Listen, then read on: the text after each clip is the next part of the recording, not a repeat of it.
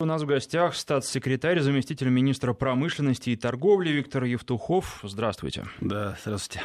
Будем говорить сегодня о развитии лесопромышленного комплекса, но очень много в последние годы говорилось о том, что мы должны продавать не лес, а то, что из него делают. Ну, прежде всего, мебель, и дальше список можно продолжать а, очень общем, долго. Одним словом, продукты глубокой переработки. Да, и вот а, что для этого делается? А, каким образом наша лесопромышленная а, наш лесопромышленный комплекс меняется, а мы сегодня и будем говорить. И первый вопрос, как реализуются приоритетные инвестиционные проекты в области освоения лесов, потому что, как я понимаю, именно эти проекты и должны изменить структуру нашей лесопереработки. Да, именно эти проекты и двигают отрасль вперед.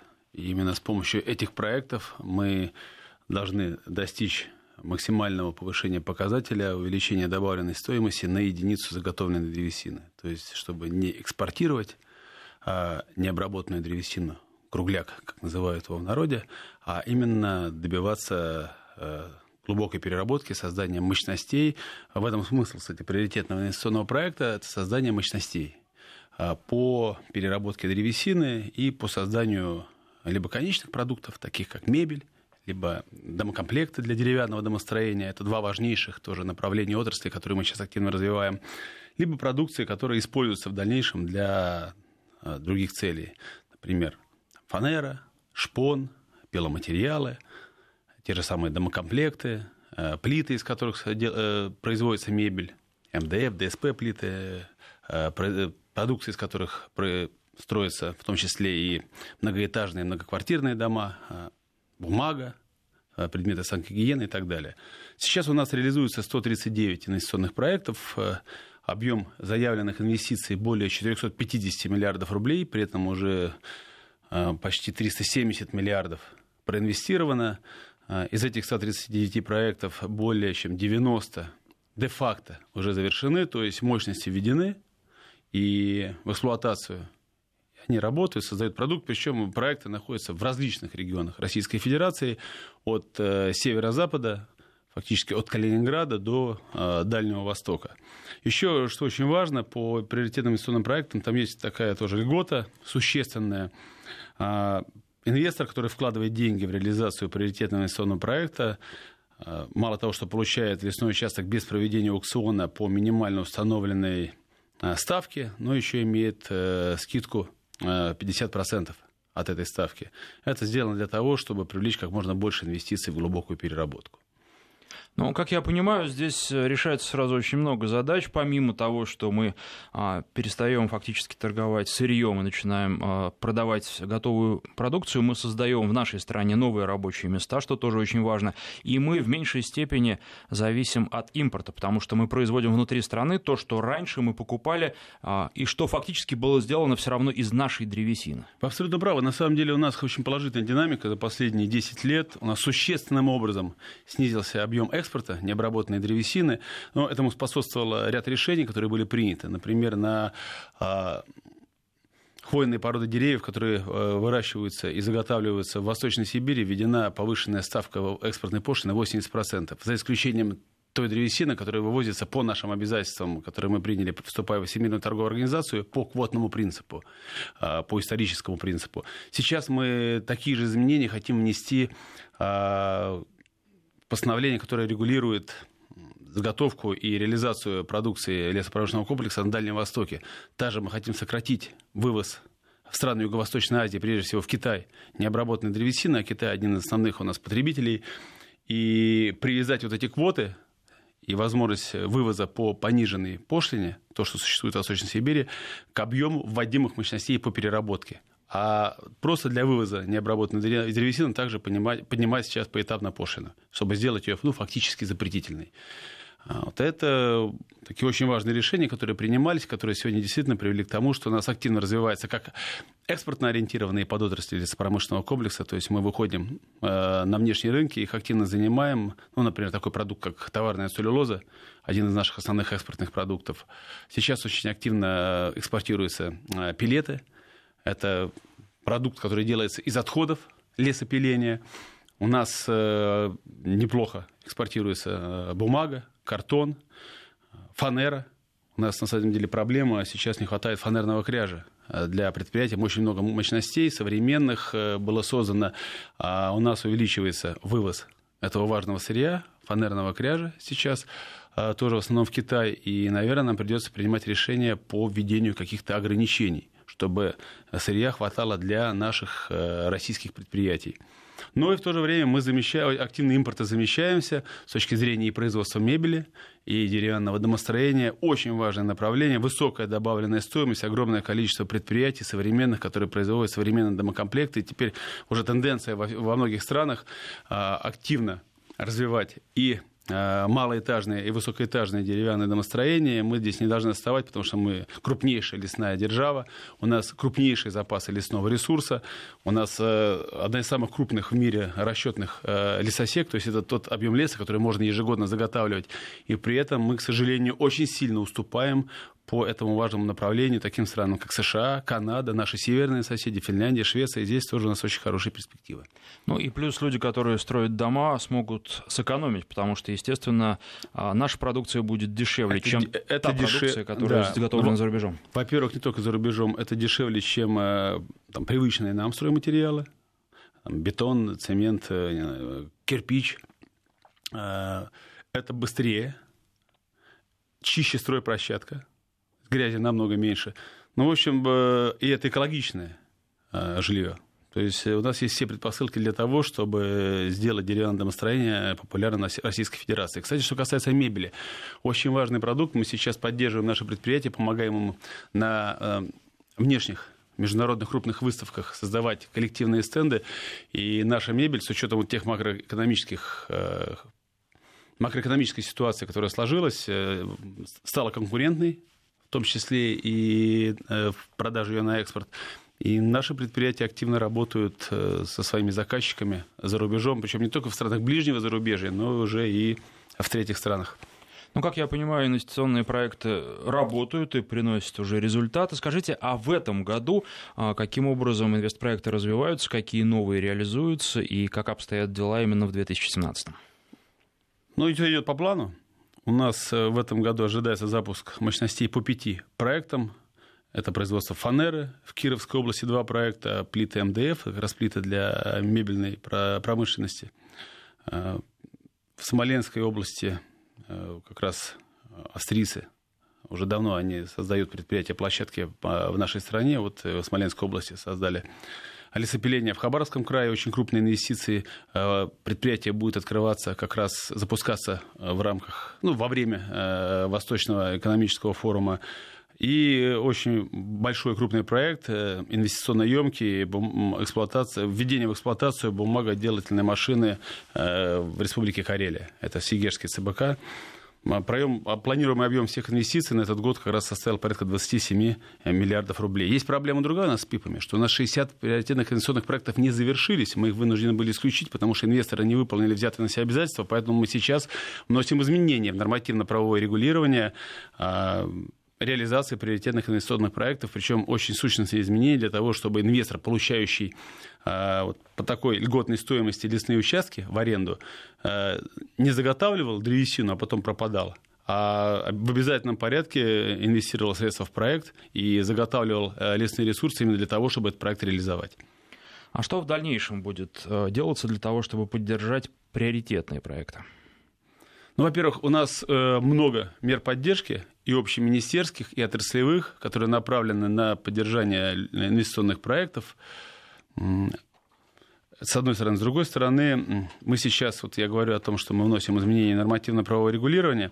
Мы, во-первых, устанавливаем период предоставления льготы за, использование, за пользование лесным участком в зависимости от объема инвестиций в проект. Например, если это менее 750 миллионов рублей, а минимальная планка инвестиционного проекта вообще 500 миллионов рублей, но это в модернизацию мощностей, в создание новых мощностей 750, это 3 года. А если более 20 миллиардов рублей, ну вот, например, строить ЦБК, это от 80, проект от 80 миллиардов, может быть, даже 100 миллиардов рублей выше, то здесь льгота будет в течение 10 лет. А льгота предоставляется только после того, как Минпромторг принимает решение, что проект завершен. То есть не сразу, а когда ты уже ввел мощности в эксплуатацию. Это очень важно, такого не было. А мы конкретизируем требования к документам, которые подтверждают наличие собственных и заемных средств в обязательном порядке. Причем э, подтверждение наличия средств в объеме 50% для тех проектов, срок реализации которых более трех лет. Это тоже очень важно, чтобы у нас все-таки были надежные инвесторы, те, кто действительно реализует эти проекты. Договор аренды лесного участка. Если раньше, вот сейчас, пока еще не приняты изменения, но в ближайшее время, конечно, они будут приняты, можно получить в аренду лесной участок и сразу начать заготавливать древесину, а мощности вводить там когда-то позже. И поэтому у нас и получилось, что большое количество потенциальных инвесторов э, просто пропало, и за ними приходится бегать и взыскивать с них эту арендную плату, которую они получили в рамках льготы, то теперь такого не будет. Все будет привязано к этапам. И много других изменений. А и как вы относитесь к последним инициативам Рослесхоза и Минприроды России по увеличению размера арендной платы за лесные ресурсы и изменению подходов к формированию этой платы. А, в частности, руководитель Рослесхоза недавно говорил, что планирует создать такую систему платежей, при которой больше будет платить тот, кто заготавливает круглый лес, а меньше тот, кто производит мебель или целлюлозу. Как это повлияет на реализацию приоритетных проектов, ну и на отрасль в целом? Ну, я сразу вспоминаю такую поговорку, да, благими намерениями устилается очень часто дорога в ад. Но каждый должен заниматься, наверное, своим делом. Во-первых, не создавать систему платежей, при которой больше платит тот, кто заготавливает круглый лес, а меньше кто ее перерабатывает, не надо. Я уже об этом рассказал. Она действует в рамках механизма приоритетных инвестиционных проектов. И ту льготу, которую получает инвестор, я тоже уже озвучил. А, в том случае, если приходит потенциальный участник, э, потенциальный интересант получить лесные ресурсы себе э, в аренду просто для заготовки леса и для продажи круглого леса, он идет на торги и платит рыночную стоимость. Причем в процессе торгов эта стоимость повышается в 8-10, а иногда и более раз. То есть этот механизм уже работает. Надо сказать, что вот целлюлозобумажные заводы, в том числе о которых, я так понимаю, говорил глава Рослесхоза, и другие крупные предприятия, они входят в перечень приоритетных инвестиционных проектов, и свои проекты реализуют именно исходя вот из а, тех положений нашего постановления правительства номер 419, которые существуют. Плюс мы, безусловно, если говорить, например, о мебельных предприятиях, ну, надо сказать, что мебельные предприятия, они сами непосредственно не связаны с заготовкой круглого леса, так как сырьем для них является плитная продукция, я об этом тоже говорил. Э, и эти предприятия, выпускающие плитную продукцию, тоже, как правило, входят в перечень приоритетных проектов, потому что это серьезные инвестиции в покупку оборудования, э, в наладку, в запуск и в производство. А что касается увеличения ставок платы за лесные ресурсы – ну, это на самом деле не является панацеей от бед лесного хозяйства. И, честно говоря, мы сейчас ведь готовили стратегию развития лесопромышленного комплекса, готовили с отраслевым сообществом, с экспертами, с ведущими консалтинговыми компаниями. Мы закладывали различные цифры э, в рамках возможного изменения, возможного изменения макроэкономической конъюнктуры до 2030 года. Так вот, увеличение э, арендной ставки в два раза сделает все проекты убыточными сразу же. Сегодня уровень рентабельности очень невысокий в отрасли, и поэтому такие решения просто повлияют на ухудшение инвестиционной привлекательности нашего комплекса. А, мало того, а, разработчики проекта постановления этого, наверное, не учитывают э, тех дополнительных коэффициентов, которые устанавливают регионы, а это увеличивает еще ставки в полтора раза, как минимум. Э, при этом почему-то забывают говорить о том, что Кроме платы за лесные ресурсы, арендатор несет затраты на отводы лесфонда, на проведение лесохозяйственных и лесовосстановительных работ на арендуемых участках, строительство и содержание лесных дорог.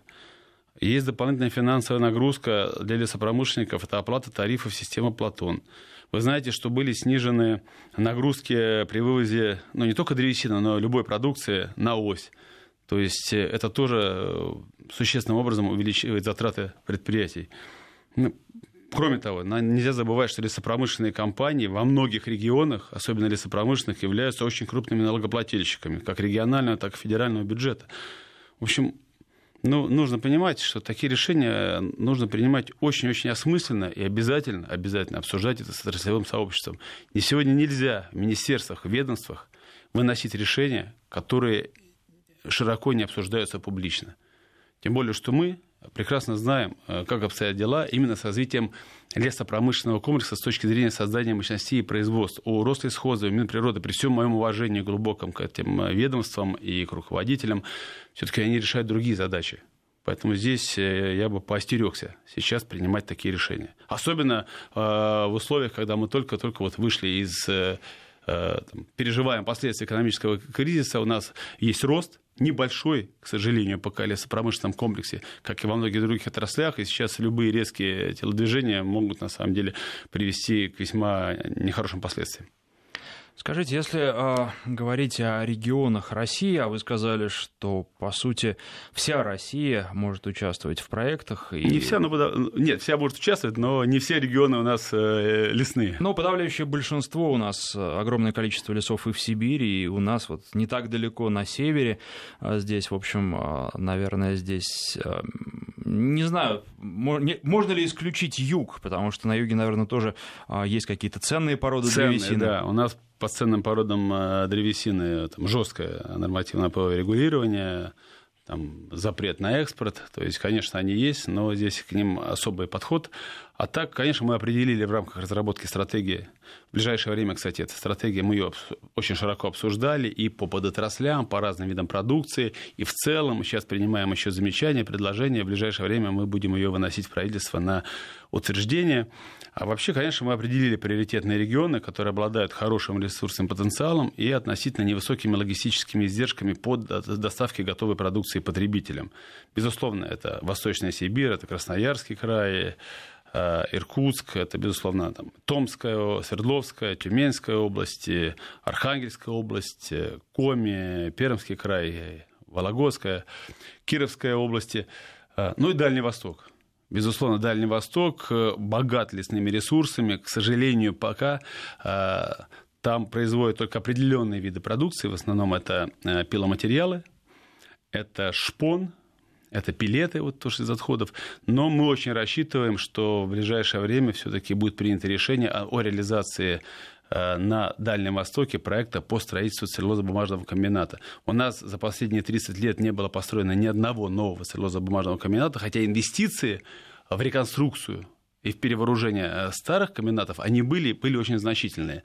Но мы понимаем, что в соответствии с стратегией как минимум 4 новых ЦБК с возможностью реализовать э, растущий спрос на целлюлозу, в том числе на такие виды целлюлозы, как вискозная целлюлоза и ролевая целлюлоза, которые применяются для медицинской промышленности, для легкой промышленности. У нас есть такие перспективы. Эти, эти проекты сейчас обсуждаются и с китайскими партнерами, как в Восточной Сибири, так и на Дальнем Востоке. И Внешэкономбанк рассматривает реализацию такого проекта. Но это будет серьезным, конечно, таким рывком и продвижением для нашей отрасли. Тем более, что, несмотря на такой огромный запас лесных ресурсов, мы значительно уступаем по производству той же самой целлюлозы и Китаю, и Соединенным Штатам Америки. А, и по количеству целлюлозно-бумажных комбинатов также мы отстаем там, даже от той же Финляндии. То есть у нас есть э, куда развиваться, и я уверен, что такие инвестиции придут в нашу отрасль. Немного времени у нас остается, всего две минуты. Хочется задать вопрос. Скажите, а можно ли каким-то образом обозначить сроки, когда мы сможем сами себя обеспечивать ну, всеми основными продуктами лесопереработки? Вы знаете, мы обеспечиваем. Мы обеспечиваем, да, понятно, может быть, не в полном пока объеме. Я вот говорил, у нас очень хорошие перспективы по э, сангеническим изделиям. У нас э, рынок растущий, он большой, потребление э, намного меньше, чем в других странах, и сейчас э, многие инвесторы, в том числе, вкладывают деньги в это направление. А то, что касается мебели, деревянного домостроения, плитной продукции, здесь э, пиломатериалов, здесь вопросов нет. Нам, конечно, очень важно сейчас э, поддерживать инвестиции, продолжать реализацию э, приоритетных инвестиционных проектов, просто инвестиционных проектов, и все-таки в большей степени стараться для себя открывать экспортные рынки. Вот именно на экспортную составляющую, ну не именно, но в большей части на экспортную составляющую лесопромышленного комплекса как раз нацелена наша стратегия. Основная задача, э, которую мы ставим перед собой, увеличить добавленную стоимость на единицу заготавливаемой древесины в два с половиной раза и догнать по этому показателю наших северных соседей – Финляндию и Швецию. А, ну что же, можно только пожелать вам успехов в вашей работе, больше инвестиционных проектов, больше ответственности инвесторов и более жесткого контроля за ними. А, спасибо. Напоминаю, что гостем студии был статс-секретарь, заместитель министра промышленности и торговли Виктор Евтухов. Речь шла о состоянии дел в нашей лесоперерабатывающей промышленности, о развитии отрасли и о том, как будут обстоять дела в ней а, в ближайшие годы и, возможно, десятилетия? Вообще планы на какие сроки у вас строятся? Стратегия до 2030 года на мой взгляд, это такой оптимальный режим, оптимальный временной промежуток, на который сегодня есть смысл закладываться и строить какую-то более-менее долгосрочную стратегию. Ну, с учетом того, что у нас очень часто бывает меняются макроэкономические факторы, конъюнктура, и нужно быть готовым к тому, что придется вносить изменения, безусловно. Мы к этому готовы. Спасибо.